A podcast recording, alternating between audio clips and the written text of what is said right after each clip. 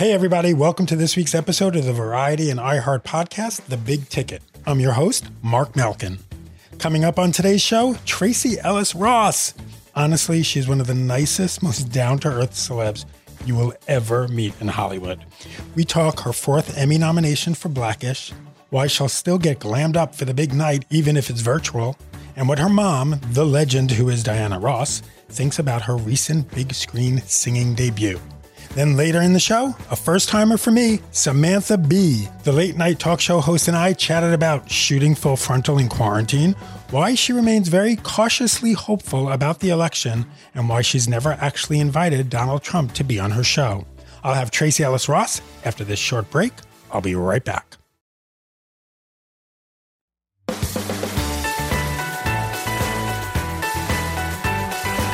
Welcome back to the Big Ticket. Tracee Ellis Ross returns to the Emmys this year. She's a four time nominee for her work on Blackish. I caught up with her over Zoom from her home in Los Angeles. The weirdness is nothing compared to what so many people are experiencing. So I'm. It's very true. Uh, it's an adjustment. It's bizarre, you know, trying to figure out how to stay safe, kind of move back into life. I don't know. Like we're going back on Blackish and it's so bizarre. when do you go back? We had our first table read um, and we're sort of trickling in, in in sort of small ways but i think we're actually officially back in production on the 24th how bizarre i mean it's it shouldn't be bizarre. You're going back into production. That's work. It's bizarre. And um, what they've done they've really i mean all of these productions they with SAG have done have figured out like a whole new scenario for protocols of safety that uh, like for example next week I believe I go to get the walkthrough of some of the you know there's a pathway for walking there's like all these different things yeah. No congregating no sh- there's like I think there's no sides on set none of the no paper of any kind um no passing of pens highlight like none of that exists so it'll, oh. yeah, no eating or drinking on set. Uh, these are some of the things I've heard. I haven't even yeah. gotten the official walkthrough. I don't know. I'm game. I, I, I feel really blessed to be able to go back on the show. Um, but what that looks like, I have no idea. And let me tell you something. I haven't even been to the market since March, so I haven't left my house. So we'll see how this goes. People, I'm going to be like, oh, look at you, a real person. Get away from me. did you do the table read virtually or did you do it? Yeah. Wow.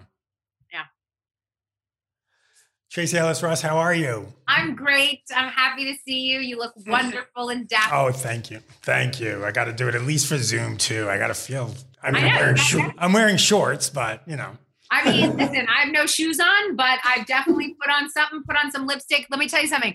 Nobody gets mascara, but you do get an eyebrow and a lip. okay, fourth Emmy nomination. Hello. Does it ever get old? so exciting. I will tell you though that I it was not on my radar at all. I literally did not even know it was happening that morning. So when I turned my phone on, I was like, what is going on? This is terrifying. And then it was like, congrats. I was like, for what? For what? I had no idea. You had no idea. My attention is on other things like my laundry and changing my sheets and mopping my floor and swiffering and uh, the swiffing, uh, the swiffering. I mean, you know, I'm I'm very I like things like I like things. I like everything just so.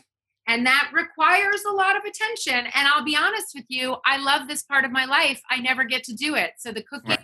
the cleaning, the being tethered to my own experience is, mm. you know, mm. I'm usually like running through the house, like scarfing food down while I'm doing 17 other things. So it's good. Yeah. So you don't get used to it. Fourth Emmy nomination.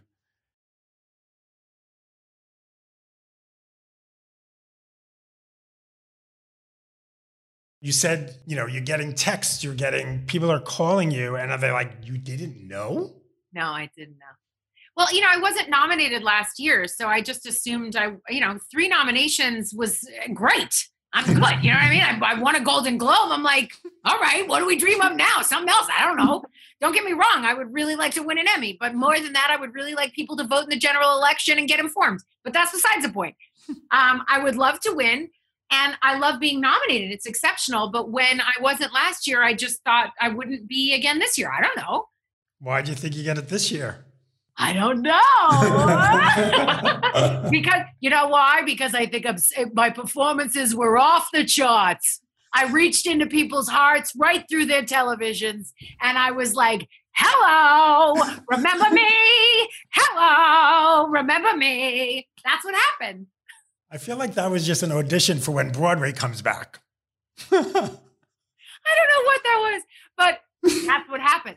Clearly, Bow Johnson like right in there. How great is it when you look at the show? Obviously, you know, it's a sitcom. It's funny. You have the serious stuff. The Juneteenth episode, you know, I, I interviewed Kenya and he told me that it was ABC's idea to re air it. It's very, very cool. You know, I think what it does, and it's so interesting to me because it really shows the impact that television has, especially when you have people that are willing to tell stories that match the lives that we're all living, not tell mm-hmm. stories that have been told before, but instead really lean into um, untold storytelling. And I feel like Blackish has done that from the beginning. And particularly now um, in this pandemic and in the new wave of racial reckoning that's happening such a public way, not to say that it went away.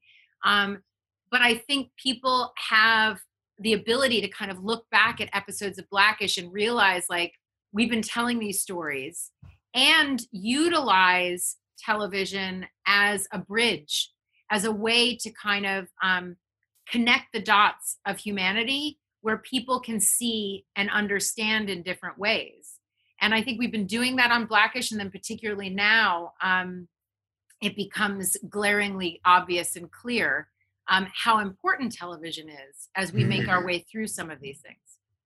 So, will the pandemic be a part of the new season? I don't know, but what I do know, I can't tell you.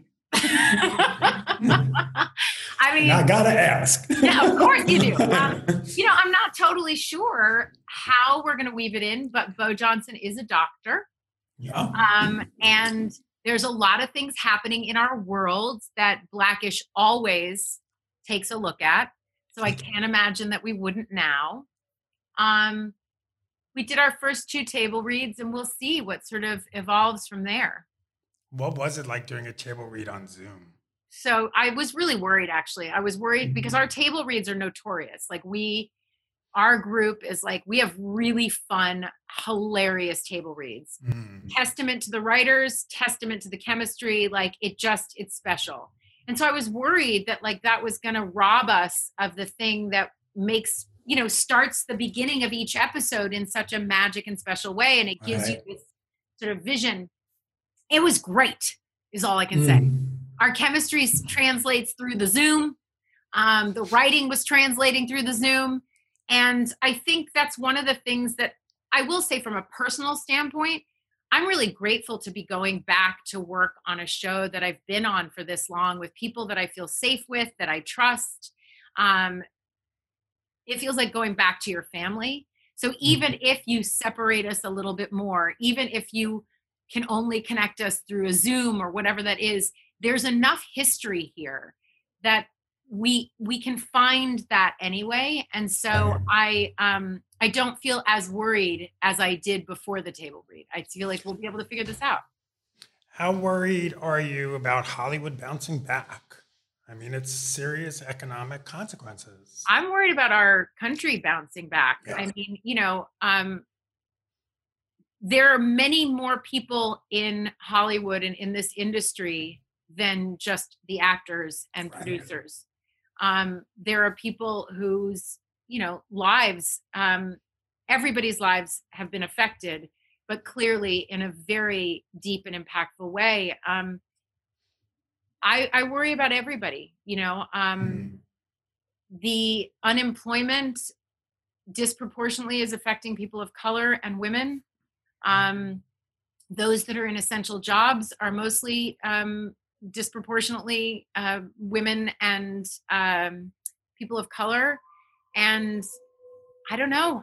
I, I, I, it'll be interesting. I can't really say because we haven't gone back to work, but I'm really curious what happens. Mm-hmm. You know, can we do as many episodes can you get as much done in a day can you you know all of those kinds of things do all departments still have the same amount of people is everybody it, like I, I, these are questions i have that um, will be really interesting to kind of walk through yeah i think i mean i think sets are it's just not going to be as many people that's that's how the disease the virus you know transmits so it's like you lessen the people, you lessen the touch points, and um, yeah, somebody loses a job here, then but then you know maybe certain departments gain, like the PAs and people that can right. kind of move up into the industry.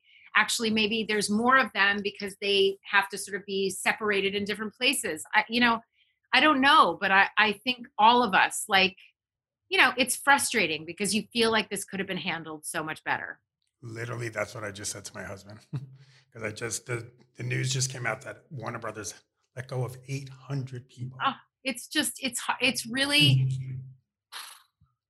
you know it didn't have to be that way no it did not it really didn't and i i mean obviously i'm not an epidemiologist. I'm not a governor. I'm not a mayor. I don't i don't know the machinations and the specificity of what needs to be done and how but any normal person can look at this and go this is a mess. Like what is happening here? Like if you were if you were just looking at it like a family and a parent you're like that parent has fallen down on the job. That parent is messing up people everybody's suffering because of that one parent. You know like it's you're just like come on. It's really so that's upsetting and i'm like and this is it to me it's like this is not a party thing this is not a political thing this is like this is a human thing we're humans. And everybody you know same thing with masks all that but you know that's besides the point and that's not the you know whatever. Right. but i hate that i it's so upsetting what this is really doing to people um and how it's affecting lives and uh, it breaks my heart and and i wish there was more i could do to help so how do you how does the town balance here's the emmys they'll be virtual but how do you celebrate all that while all of this is going on? Well, I think part of what all of us have learned is you need to cherish the special moments, cherish the joyful moments, look for the joyful moments because the darkness is waiting for you. It's not going anywhere. You know what I mean? Like it's everywhere. Mm-hmm. Um, to me, though, you know, it's exciting, but I'm not going to lie getting people to vote for the general election, making sure people are registered, mm-hmm. getting people to fill out their census, making sure that census, making sure that people feel um, engaged and participatory in being an American citizen at this moment, be, being civically engaged, all of those kinds of things. And if the Emmys ends up being an opportunity for all of us to keep that messaging going, then whoopee, it's fantastic. And don't think from this couch I'm not going to put on a gown. Well, that was my next question. What are you going to do?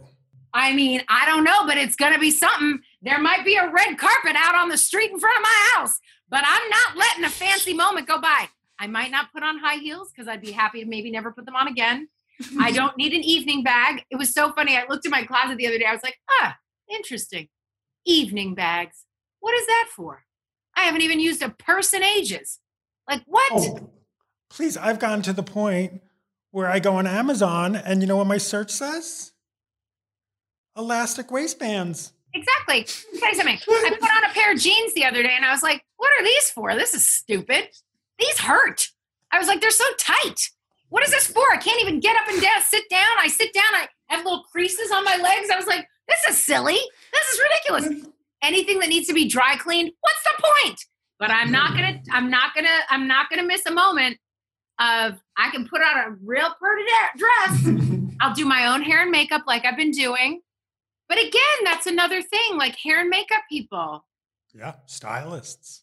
Stylists. Like there's so many places, things, jobs that make this whole thing work that mm-hmm. it's just, you know, and what's the thing? What are we trying to make work and what's the priority and and so, you know, without being out of touch, you want to be connected to the reality of what's happening mm-hmm. and also be able to appreciate the very special moments that come up. I mean, I'm so touched and it's the tr- such a treat and such a sweet thing to be recognized for your work. Mm. What a lovely thing. So let's talk about the competition because okay. it is a it is a competition. The end of the day, it is. That's right. Christina Applegate, Rachel Brosnahan, Linda Cardellini, Catherine O'Hara. Okay, let's talk about Catherine. And and then what what and then Issa. Okay. Issa. So Issa and I are friends. If she wins, I win. We're good. I'm good. I'm like, but I'll tell you anything. Listen, any of these women, if they win, all right, any of these women, I grew. Christina Applegate is one of my shining uh, stars that I look at. She, her, her, the the the longevity of her career, the specificity of her career, um, the mastery that she uses with grounded humor that is so, like the facial expressions, like it's beyond. You know what I mean? Linda, I could watch her forever. I watch that show and I just sit there looking at their faces. I just look at their faces. I look at their faces. Um, Catherine O'Hara, like I don't even know what to say there. I mean, it's just. Are there words? I don't think there are words. no. No, it's there's no words. Mm-hmm. But um, I mean, we could go on. Rachel, like you know, Issa. What I will say is, it's such a testament, and there's so many more. By the way, there's so many other women yes. that could be nominated as well, and it is an honor just to be nominated. I feel um, tickled and buoyed by the company. Mm-hmm. Um, and not only the company in the category this year, but the legacy of nominees. you know I mean? Yeah. This is what you call some good stuff. So I I feel honored and I still want to win. You know what? I'm glad you said that because that's what you got to say. The, the fact is, it's an honor to be nominated, but it's even better to win. Period. The end. Come on. um, and what a great year for people of color with the Emmys. Yeah, you know, it's about time. I don't know what the hell's been happening. It's ridiculous. This is like a joke to me, but that's besides the point. You know what I mean? Like, yeah, it's a great year, and I'm really sick of 2020 and this, t- you know, at, at this point in our lives and in the legacy of America, that we're still saying it's a great year for people of color. It's like, oh, come on. What are you guys right. doing? This is ridiculous. It's just the same, you know, there, there's a, eh. come on, come on, come on, people, look around. Look what our world looks like. Let's, let's, let's, let's make this happen. It's the same thing. You know, when I won the Golden Globe, that's what I said for women, um, women of color and, and people of color, colorful people who are out here living lives and um, experiences and being extraordinary all over the place. It would be nice if we could um, keep filling up our worlds with uh, so that they match what what it actually looks like. So let's talk about your Instagram. 8.9 million followers. Don't tell me you don't don't even tell me you don't look at the numbers. No, are you are you kidding me? Not only do I look at the numbers, but I like I you know what I call them when you get when you get a post that has high numbers? I call them high rollers. I'm like, God, I love a high roller. I love a high roller. I don't like those low rollers. what What do you want to do with your Instagram? Because it's you have your fun stuff, you have your workout, you have your politics. It's just I feel like it is. It's not, which I like. It's not so curated. You look at other it's famous the Tracee people. magazine. Right. I, I do it myself. I have one gal that helps me because I'm useless with certain things, like finding someone's handle. I have such a tendency to tag the wrong people to the point that I was like, I need to stop. Like, I need to stop. Like, let me just. So, um, or you can tell when I have like, like I, it's all me. Like I make the videos, I edit it on my phone. I'm like the crazy lady who's like, You know, like I'm like, oh, what if I said like my favorite? I'm still tickled by my caption, my bathing suit picture. I'm still tickled by that caption. I said pool party, but I don't have a pool. I'm, a pool. too scared to have a party. I thought that was so funny. I tickled myself. Okay, by the way, Google Tracee Ellis Ross right now. Every headline is Tracee stuns in bikini. Look at Tracee's bikini. Tracee in a bikini. Tracee in a bikini. let me tell you something. There is nothing like a good angle and a nice inhale because the outtakes were a little different. But you know what I mean? You get those arms up, you stretch this out, you cross that leg, you pull that across, and then you and oh my God, your 47 year old true self looks like boom. And then you're like, exactly. exactly. the edit, the edit was so funny. Like this one, no, this one, no, this one, no, this one, no, this one, this one. I know last night one of our dogs is like laying in my lap and my husband looks over and goes, Oh my God. And he picks up his phone. I'm like, Oh no, you're not. My stomach, like no shirt. I'm like, no, no, no, no, no. No, there's no lighting that's gonna make that look good. You're Yeah, see, you know that that's the whole beauty of it. My Instagram is a Tracee magazine. It's like it's a reflection of my world. It's your brain. It's your brain. Yeah, It it's it's a combination of my brain and my heart. So we gotta talk about singing. Oh, please, would ya? That voice. Oy, oy, oy, oy, oy. Who knew? Not even me. I mean, it makes sense. I mean, I- you know, it could. It could also not make sense. You know, it Right. could be awful and be like, ugh. Um, I mean, what a treat at this age to like really find something that I've always wanted to do and be like, oh, not so bad. That's okay. I could do that. Were you nervous to do it because of your mom, who your mom is? Listen to me. I was terrified. Yeah.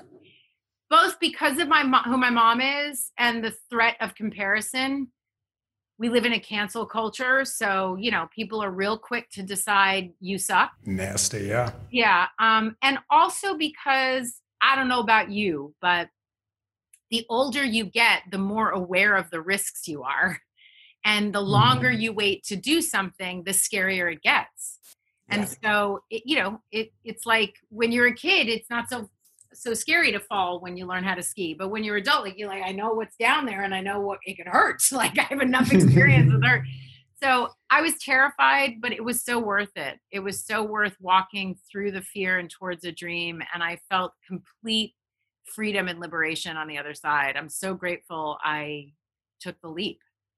So do you, do you call your mom and say, by the way, like, you know, I've seen you, you've gone on stage with her and you've done your thing, but this is other level. His over there? Um, I know I told her I got a movie I really wanted over Thanksgiving, the Thanksgiving before I got the role. She said something else about me singing because she's always like, she knew I wanted to sing. So she was, she's always like, I think you should record an album now. She said it when I was 22. And I was like, okay, mom. Um, but over Thanksgiving, she said it again, like after we did the Macy's Thanksgiving Day Parade. She was like, you know, I'm just telling you, I can hear you singing when we're out there on the float. I could hear you. I think it might be time. I was like, you know what, mom? All I can say is if I get this role that I really want, that I'm not going to say anything else about, that might happen. And then when I got it, then I told her I got it, but I don't know that I was specific about the singing. And then when I finally played them for her, and that was such a sweet experience. Um, What does that, okay, listen. I mean, obviously she's not my mother because I can't imagine it. It's one thing to play, oh, mom, I recorded a song, but your mom is Diana Ross. Yeah, so but- there's so many levels. Yeah, No? No, I mean, I it, it, I mean, yeah, but no. She's so my mom. I don't. Right. So it didn't. There was nothing about it that was like I'm playing my songs for Diana Ross. I wasn't Right. like I'm playing my songs for you know Aretha Franklin. I was playing my songs for my mom, and um, my mom is also you know to know my mom like her kids can do no wrong. Like I think that the fear for me is that she wouldn't be honest and she would just say it was great. I have to play it for other people because my mom will be like, "It's incredible! I'm crying. Look at what you've done." You know, and then I get I play it for the world, and they're like, "That's garbage." Like, what do you? You're like, but Diana Ross said it was good. Yeah, they're like, "No, I think your mom told you it was good." So, um, but yeah, it was exciting, and I know she was. She just felt so much pride because she's known how long I wanted to sing. I I don't know if you've heard, but what I what she said, crying, tears down her face and mine, were holding hands in my car, and the first word that came out of her mouth was "finally." So are you going to pursue it more? Or is it I would love to. You know, the pandemic got things a little uh, a little confused here. I Yeah. I would have loved to in the promotion of the film be out performing a little bit and stuff. Um, I would love to record. I would love to see what kind of songs Tracee, what kind of songs I choose. You know, those were all for the movie. But we'll see. Mm. What kind of music do you want to record? I have no idea. I have no idea. I mean, I do, but like, I don't know. you do, but you don't. but I don't. I don't know. And who do you want to see on Blackish? Who's that dream guest? I know what Anthony Anderson always says. What does he say? The Obamas? Yeah. um, yeah, I think we all we all would love them on. Um, it would be nice to finish out our show at some point, like whenever the end is, that they're like they're the end, you know. They're just standing there. the end credit. It just no, feels no. like they, they like we should wait for that moment. Um, I don't know who else would I love on the show. I don't know. I'm bad at that. I'm not like good at casting. And what do you think is going to happen in 2020 in November? Um,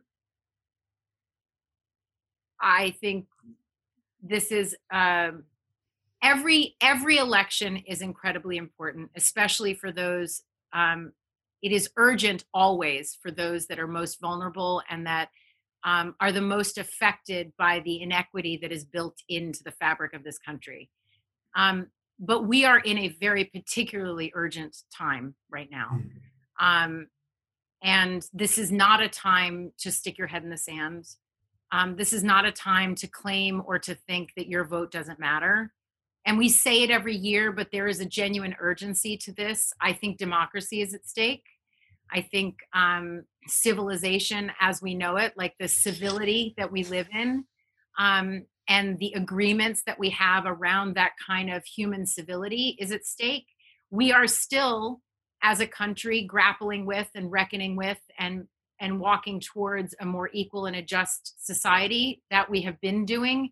Um, it is at the forefront and particularly urgent in the context of the per- presidency that we are under you know the administration and, and how it's operating. So i just feel like this is really a moment for everybody and and it's not just you. It's like you need to grab those friends that don't uh, think that it's urgent and i need to grab those people that don't think it's urgent and we all need to participate in whatever way we feel comfortable and continue to push our own comfort level in how we reach out and stay active.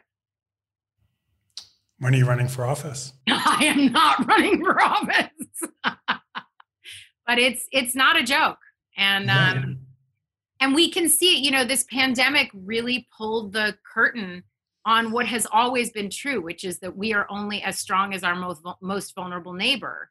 But we really see the inequities of this country like glaring right now you know with unemployment and um and also how people are affected by the disease but like uh, by the virus whatever you call it i don't know this evil thing so it's a it's a really intense time and i think the only thing that quells my fear and anxiety is when i stay active and i get informed those are the two things when i sit back it just makes me more scared mm. Mm. So, Tracee, you're amazing.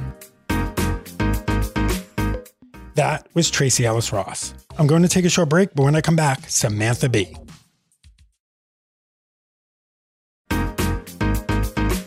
Welcome back to the Big Ticket. I'm your host, Marc Malkin. I have to admit, I was a little nervous going into my interview with Samantha Bee. She's just so genius and such a political powerhouse that I was worried I wouldn't be able to keep up. Well, she is all those things, but as seriously concerned she is about the state of the country, she doesn't take herself too seriously. Here's Samantha Bee. This room is awful, but it's mine. What can I say? It's my guest room. My dad sleeps in here. Is your dad sleeping right now? yeah, he's he's under the bed. I tucked him in a wicker box. Okay, that's a little different. Comfortably uh, under, just slid him under the bed on rollers. That's that's a true crime podcast, I ah, believe. Maybe. Maybe. How are you, Samantha Bee? I'm all right. How are you? I'm so excited. This is my first How's time talking to you. I'm quarantine going? What are we, like 150 million days in? You know, yesterday I tweeted how the fuck is it August 18th? I I am with you. I'm with you. Time was, is not the, and I said, and I expanded. I was like, it's not a special day for me. There's no holiday, no birthday. How the fuck is it August 18th? Oh, I have no idea. And as you said those words, I went in my head, it's August 18th? Like, it feels like May. Like, it's a little cooler out here, too. I'm kind of wearing a jacket and it feels right. I'm like, it's the spring, right? What? What happens next? Yeah, no. it's all, it's also 120 degrees in Los Angeles right now. It's so bad. Okay. Oh, it's oh, that's terrible. I literally yesterday I walked out for a second, threw the dogs out into the backyard, pee, come back in. I'm like, I'm not going outside. No, don't go outside. No, no, no. That's not good. How are you coping in quarantine? How's your dad? My dad's actually like I'm shoot. I sh- basically I shoot a whole lot of the show. Like any interview that I do, I do in this guest room where he normally sleeps. But he's actually we're from Canada, so he's across the Canadian he went across the Canadian border mm. just before the full lockdown and they closed the border. So I haven't seen him since February and he's going crazy. And I am also going crazy because our entire family is there and we have no way to we have no way to connect. So it's very he's very upset. He's now, he can't tell me about his doctor's appointments in person. He has to do it via text and all of his blood work, all the results. I gotta you know what? Yeah. Give him my mom's number. They could talk. Oh, perfect. he needs a pen pal. He needs a better pen pal than me because I know his blood work is fine, but he does not believe me. And I was keep trying to tell him, I'm like, no, I'm a science, I'm a full scientist now. Like I've got it. You don't have to worry. These levels are great. 800, sure. You're at the peak of your health. mm. Had you thought about just going off to Canada for all of this? Because apparently Canada is doing better than we are, right? Canada's doing pretty well. Parts of Canada are doing less great. Hmm. Uh, I have not actually really contemplated that all that sincerely. Like, I have sort of thought because my kids go to New York City public schools, and so they're scheduled to go back to school kind of like mid early to mid September.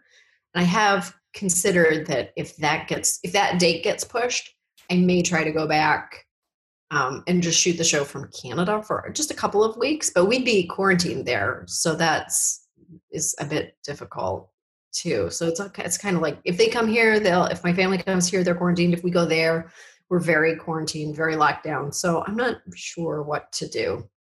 I'm waiting for the heavens to, to tell me what to do. I'm waiting for the universe to guide me. I'll I'll just be here in this room until 2023. so four Emmy nominations for the show. How exciting! Yes. So I'm very excited. If I could be you, and you could be me for just one hour. If you could find a way to get inside each other's mind. Walk a mile in my shoes. Walk a mile in my shoes. Walk, Walk a mile, mile in, my, my shoes. shoes. We've all felt left out. And for some, that feeling lasts more than a moment. We can change that. Learn how at belongingbeginswithus.org. Brought to you by the Ad Council. Walk a mile in my shoes.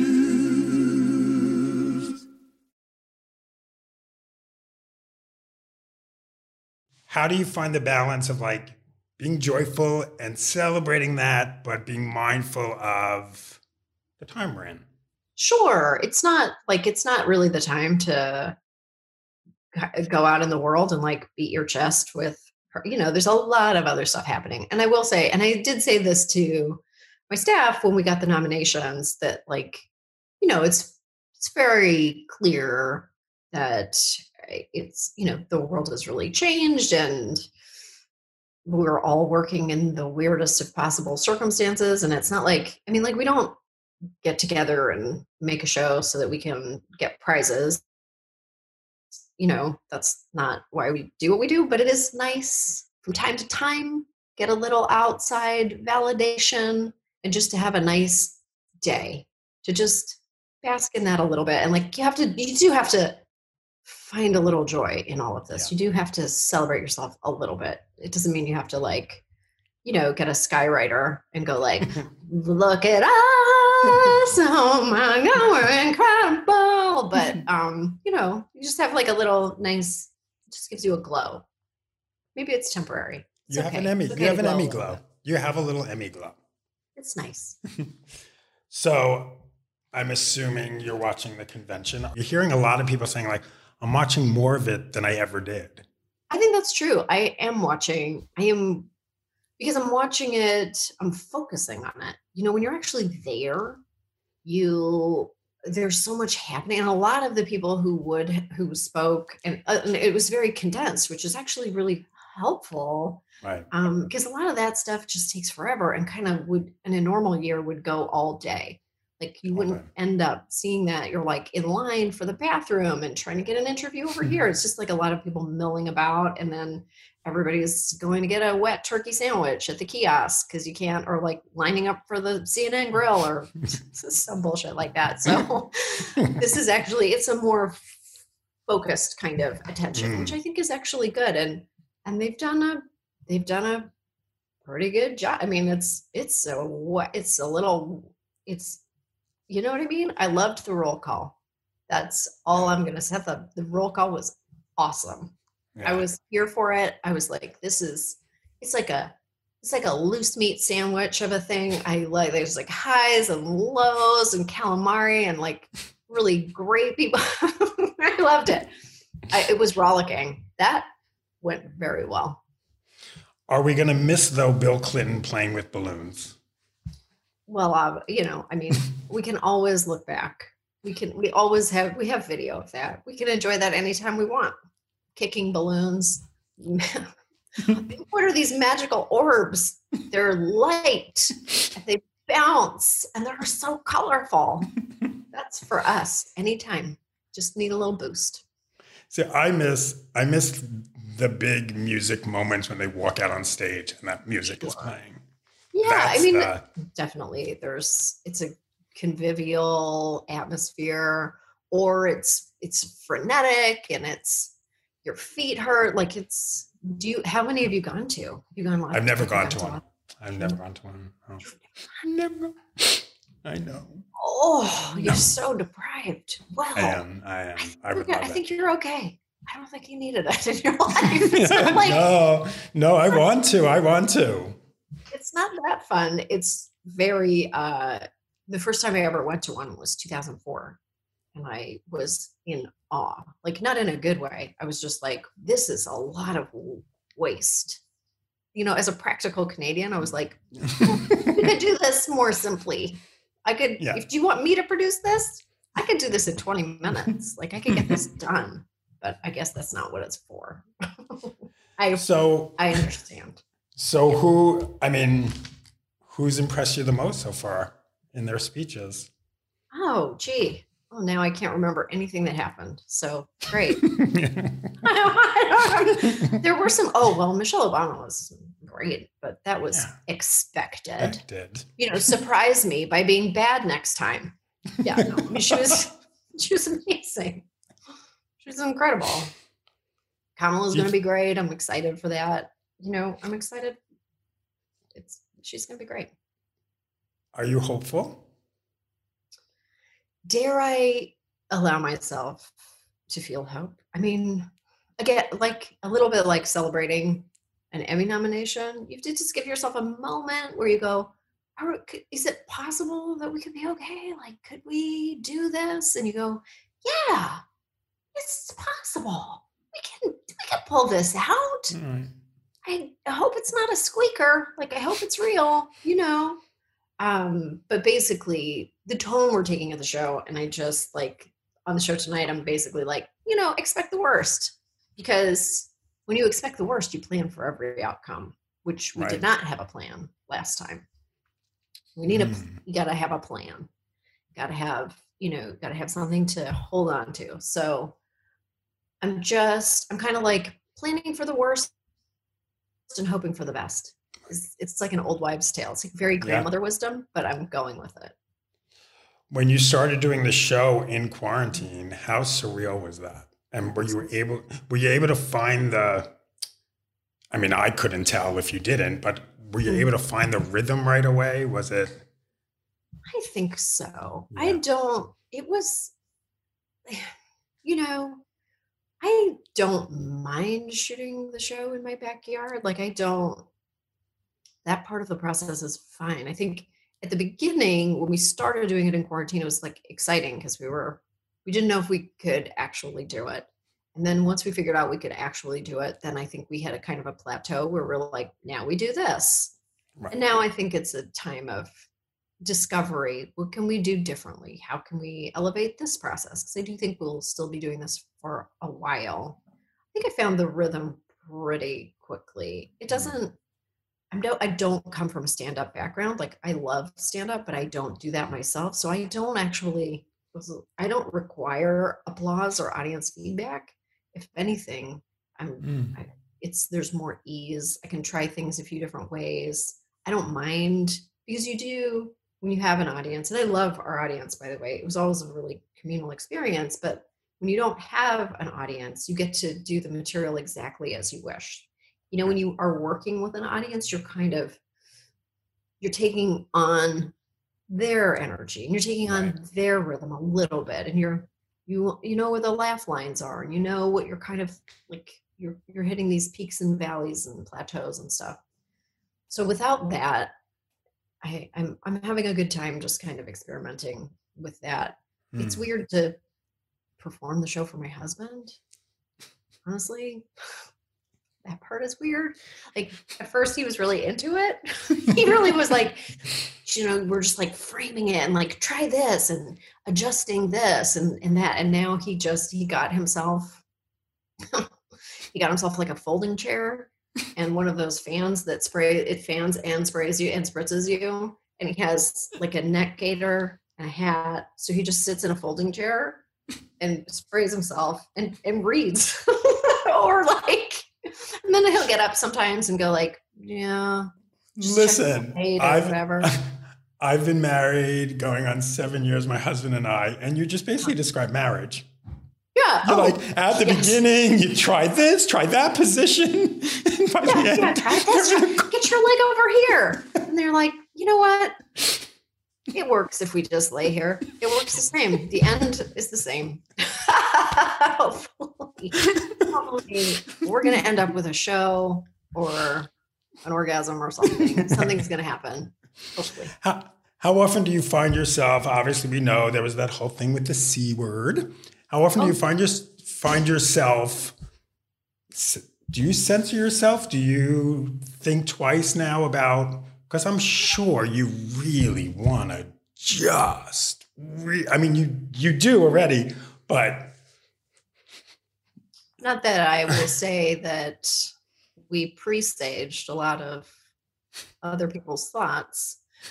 um no, I don't really. I say what I want to say. I do think like the show uh is a little it's like a little bit different in the forest because again you're not really you aren't playing for that Right. audience appreciation in the same way Right. so um and so the, the just like the volume of it is a little different and it does i know this doesn't this doesn't make a, a, a heck of a lot of sense and i have a lot of very obviously upset we're all upset all the time but there's something about being in the backyard and everything's so green and like there's dragonflies are buzzing around and there's ants all over my feet that just assuages the really hard edges a little bit like it's so absurd right, right. that it's hard to when you like it's hard to really attack the camera in the same way. It is just like a Right. it's like a, just a different experience. I won't say that it's less of a point of view or anything like that but it is it feels weird to be super angry in the forest even though i am. It's just like a different volume of performance in a in a in a weird way. Do your kids know how upset you are?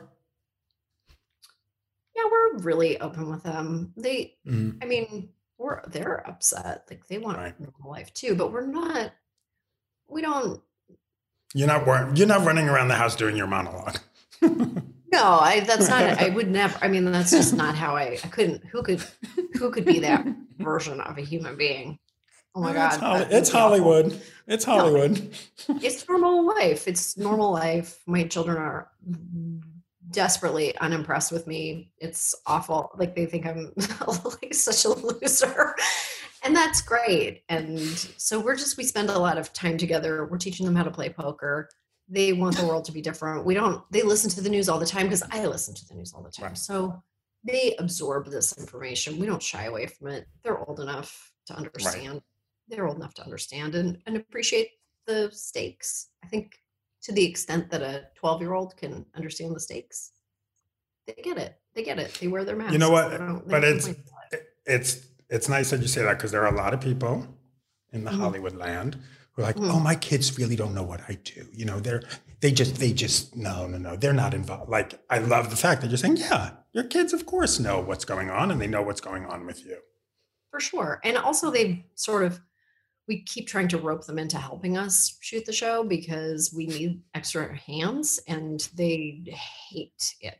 At first, they like they were into it too, Right. but they don't find me funny in the least. Like they would never. So it was actually a little harder to perform the. It's hard to per- perform the show for Jason alone, but it's way harder when your children are standing there and they're just like, "What are you talking about?" Did you they're get self conscious? pulling up a filter, and they're like, "I hate this. Can I leave?" Oh, that's. I mean, I know like when I do on camera stuff, and if there's like a camera guy who I know does not care what I'm talking about, right. and he's sitting behind there and he's practically on his phone, Yeah. I get so self conscious. Yeah, it's, it's like walking into like in early days of when I used to audition for stuff when I was like in my 20s. Sometimes you'd walk into a room full of people and you were just like so jangled and nervous, and they'd be just like in the middle of your audition, order a turkey club on their, you know what I mean? It's the most unsettling. It's, it's terrible, humiliating. so let's say you go into an office building Sure. and it's regular times, it's not pandemic time. So you could be in an elevator, you could be in an elevator with someone. oh, Door opens Uh-huh. and it's Donald Trump, and you walk in, doors close. What do you say? Oh God, what would I say? Oh, I th- I just well, I think I would honestly just say I think you are doing a terrible job. I don't understand where you're coming from. Like, can't you just step down? Why don't you just stop? Why are you even trying to be the president? We can all see how much you hate it, how much you loathe this experience, and how much you just want to win.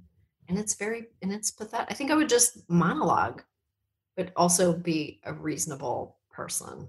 I would I think I would have a normal. There's no other way that I could be. I don't have a I don't have a monologue prepared for that moment, Right. but I think that I think I would just start talking and he would hate it.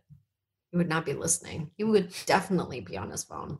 And he wouldn't Tweet, know who I you'd be tweeting about you as you were doing it. God. Ugh. if you were running for office, what would your slogan be? oh, oh, like it really would just be like, oh, for fuck's sake, would you just vote for me? I don't know what I'm doing. Like, I don't know. I don't. I don't. I would never run for. I actually, that's that is not an aspiration of mine whatsoever. So maybe I don't know what I'm doing, unless Donald Trump Jr. runs for mayor of New York City, and then I will too. Is that a thing? Oh, he said it a while back. I don't think I'm that- from I'm from New York, so he did say it. He did say it. He did say it. I know. Look at your face. You're like, what? It might, I it's like my head could spin. It would spin. Wow. It's mind blowing. Could you imagine? So, do you have the request in already to Biden saying, if you win, hmm will you be on my show? I've had a running request. I have requests into all of them. Actually, not Donald Trump. I don't have a request into. you've never you've never No. requested. Not you know, but I think I have requests in for all of them. They just sort of say no or put you off or whatever. They could go on the other shows. I think they think, and it's really not accurate because I think I do really fair and interesting interviews with Mhm. political people. I think I'm very good at it and I like talking to them. So I think I would actually do a great job, but I think they think or they have some like impression that it would be like like it just like attack mode and it would be a, a I don't I don't know what they think, but I I just get sort of turned down or not turned down, but just sort of ignored. Whatever. I mean, I can have- talk about everyone equally if none of them give me Right. the time. Although I did have Kamala on twice, and she was great, like great, great to talk to, great to be in a room with, like a full human being. Like Right. that you can have like a, it, that it's not all talking points. It's not all just like here are the beats I want to hit in this interview, Right. but like like a real, a fully realized human being with a life outside of this moment. It's really she was great to talk to. She's great. You wouldn't want Donald Trump on the show if the opportunity presented itself? I get. I mean, no, I don't. It's not like you could see he's impenetrable. He's an impenetrable narcissist. I don't know what would be gained. I Mm. don't know what would be gained. I know that my soul would exit my body. Like I think it would be. I'm not sure that I really would, and this is, I really would consider that slumming. Like I don't love to give voice to conspiracy Mhm. theorists and things like that because when you you end up just he doesn't. I wouldn't be elevating his voice, but would I be Right. giving credence to his views? I mean, literally, he just he just spends the whole time lying. I think it's useless. He doesn't know what Mhm. he's talking about, or he's lying. So, what truly is the point? It's a good point. What is the point? Yeah. So who is who is the big dream dream guest you want? Who do you want? the big dream guest. Gee, it's literally like I don't. I- That's so funny. I don't really dream of dream of guests except I've always wanted to have the Foo Fighters on.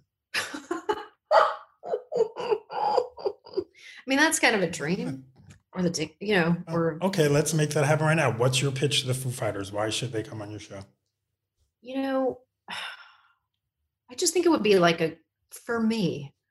The pitch is very self-centered, but when I, it is, it's true. And it actually really is. But I love, I love them, and I love Dave Grohl, and I think they're great.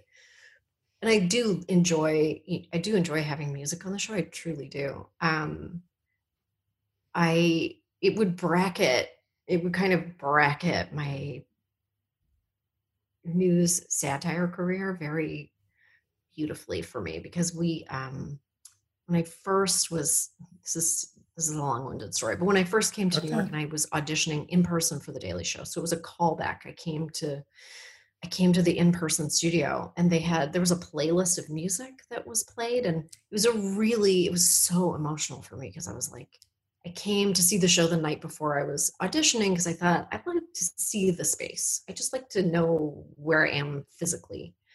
And they had a playlist and there was a Foo Fighters song. And I got so emotional listening to it. And it just represented something so huge, like the, the hugest opportunity.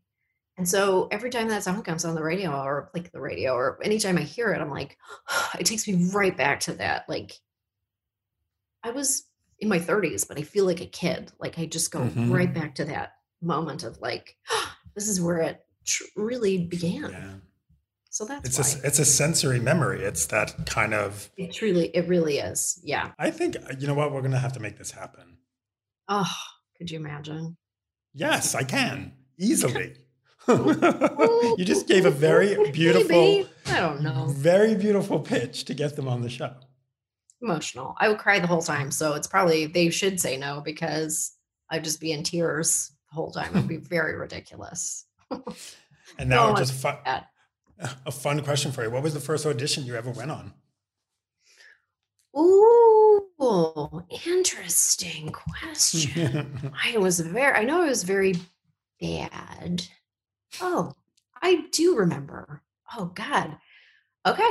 The first audition I ever went on was for a movie, like a like a real audition, like for a real thing. Mhm. Was for a Shirley MacLaine movie called Mrs. Winterbottom. I think it was called Yeah. Mr. Mrs. Mhm. Winterbourne, Mrs. Winterbottom. winter- something like that. Yes, yes, yes, yes. uh, I went and I read for the part of uh, like a, a housekeeper or something like that. I don't think there was there was no character name. I really and that represented like a very high point because after Mm-hmm. that audition, I then auditioned for 1000 things that never got made and you've never heard of for worse roles. I just love. Wait, I just love that you auditioned to play a maid. Like you bring a feather duster and show them. Uh, no, I think it was like two lines, and I was so I was so naive, so as not to even be nervous. Like I didn't even know enough to know that the stakes were very high. Mm-hmm. Because when I kind of when I left theater school, I I think I did a very good job. I was impressive in theater school. Whatever. And so when I left theater school, I was like, I'm going to be auditioning all the time for so many things. So it was just a very natural extension. Like, this is a movie. I'll go in for it. And then I absolutely hit rock bottom like for 10 years. Do you know what I mean? Like no one would hire me. So it was it what I didn't know at the time was that was the absolute height for a really, really long time. I should have appreciated it more. Do you want to do more acting? no, not at all. Not at- no, I no? not. No, unless I mean my husband's I mean he's a TV creator, Yeah. um, director. So if he does another I mean he he will do another project. He's working on multiple projects. So when he cooks something up, I'll I'll be in that. But I don't it's not an aspiration of mine at all. Not particularly. After Shirley MacLaine and the maid. After Yeah. Shirley MacLaine, and I didn't even get the part. I definitely did not get the part. I mean, definitely did not. Or maybe you did and you're not telling me. I did play. Oh, I was got- just talking about this with the writers the other day. I did play a character called Cinnabon Girl in The Love Guru, and I got cut out of that. I also played a variety of roles where I just sort of like got cut out of stuff. So Cinnabon girl, and you got and you got cut out. cut out of The Love Guru. They were like, "This isn't good enough for this great project." Do you remember what your line was? I'm assuming it was one line. Oh, it was one maybe like a line and a look, like, "Can I help you, sir?" Hmm? Or something. You know, it was like it was like that. I'm sure it was Oh my God, Cinnabon girl. Cinnabon girl. Yeah, yeah. I wore a Cinnabon outfit. Samantha Bee, this was so much fun. I want to keep going. Ew, this was a this total pleasure. You made my day. Thank you so Thank much. you so much, Samantha. Take care. Bye, you too. Bye. Bye. That was Samantha Bee. And that's it for today's episode of The Big Ticket. Thanks for listening. Coming up next week, a full roster that includes Bill and Ted Face the Music stars Keanu Reeves and Alex Winter, James Corden, and Paul Mescal, among many others.